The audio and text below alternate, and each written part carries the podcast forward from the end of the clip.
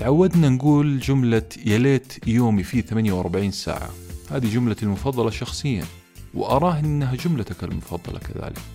الجملة الأحسن من هذه لما واحد يسألني وين الناس؟ لا شعوريا أكشر وأعطي نظرة المرهق وأقول مشغول والله. المقصد أننا نعشق نشتكي من ضيق الوقت وكثرة الالتزامات. أحب أقول لك أنه أنت السبب وأنت السبب. لأننا نقدر نوجد وقت كافي لأنفسنا لما نكون أكثر صراحة. نقدر نتحكم في حياتنا ونتغلب على خوفنا من قول الكلمة الأهم في حياتنا اللي هي كلمة لا. إذا كانت كلمة نعم تفتح لك باب فكلمة لا في المكان والزمان والأسلوب الصحيح حتفتح لك ألف باب. كتاب اليوم عنوانه واضح يقول كيف تقول لا بدون شعور بالذنب؟ إحنا نشعر بالذنب لما نقول لا. أنا ما أبغى أقول لا لأني لا أريد أن أجرح الشخص اللي أمامي لا أريد أن أظهر بمظهر الأناني لا أريد أن أرد أحد خائب. بالعربي لا أريد لأحد أن يكرهني.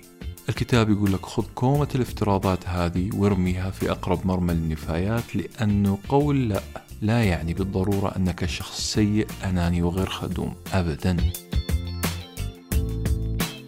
لازم نعرف من فين جانا هذا الاعتقاد؟ اعتقاد بأنه كلمة لا هي كلمة سيئة. هذا الاعتقاد بلغة أهل الكمبيوتر هو أمر رقمي قديم تم زرعه في نظام تشغيلك.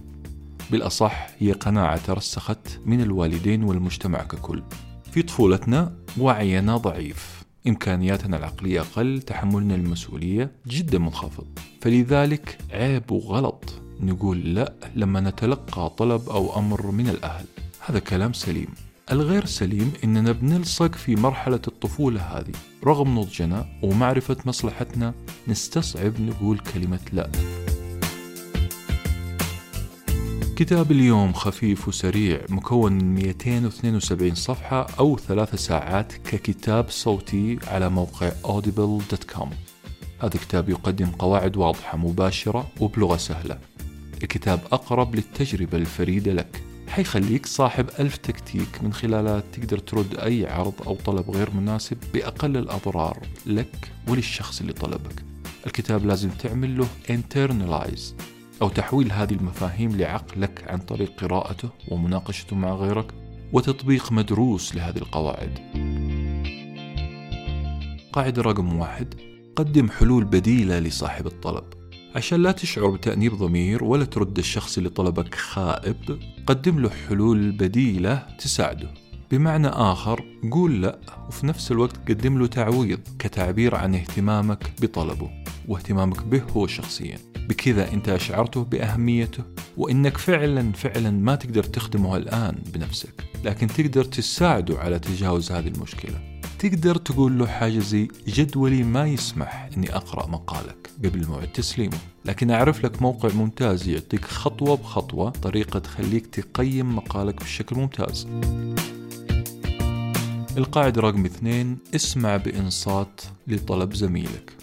حتى لو كنت ناوي تقول لا لطلب زميلك خلي الرجل يكمل كلامه واسمع واظهر اهتمام حقيقي بما يقول. هذا الشيء حيكون عزاء كبير له. أنت أظهرت اهتمام كافي واستوعبت الطلب وفهمته وعلى هذا الأساس حكمت إنك فعلا ما تقدر. القاعدة رقم ثلاثة حول كلمة لا لمدح. ببساطة أشكر الشخص اللي طلبك على ثقته فيك وأنك تعتز بهذه الاستشارة. ممكن تستخدمها مثلا مع مندوبي المبيعات. إذا جاك مندوب مبيعات تقول له على الرغم أني عمري ما اشتريت شيء عن طريق التسويق الشخصي أو الهاتفي لكن تعجبني مهارة تسويقك وإصرارك على النجاح. الكلمة الحلوة وجبر الخواطر ما هم صعبين. القاعدة رقم أربعة لا تعتذر. لما تقول أنا آسف أو سامحني كأنك تقول للشخص الآخر أنا غلطان. آسف تنقال لما تعمل شيء غلط. لازم يفهم الطرف الآخر إنك ما غلط وخلي في بالك نصيحة لا تعتذر لا تعني خليك فض في خيط رفيع بين الاثنين. القاعدة الخامسة قول لا بدون تقرير مفصل من الحجج والبراهين. إحنا على بالنا إنه كل ما كثرنا المبررات حيكون موقفنا أحسن. نحب نتوصى في المبررات والعكس هو الصحيح. كل ما بحثنا عن مبررات كل ما حنبدأ نختلق مبررات غير موجودة بالأصح حنبدأ نألف ونكذب. وحتفاجأ بأن صديقك المهووس بحفظ التواريخ وخاصة تواريخ المناسبات حيكتشف وبسهولة كذبة عيد ميلاد ولدك اللي ما تجاوز الثلاث الأشهر.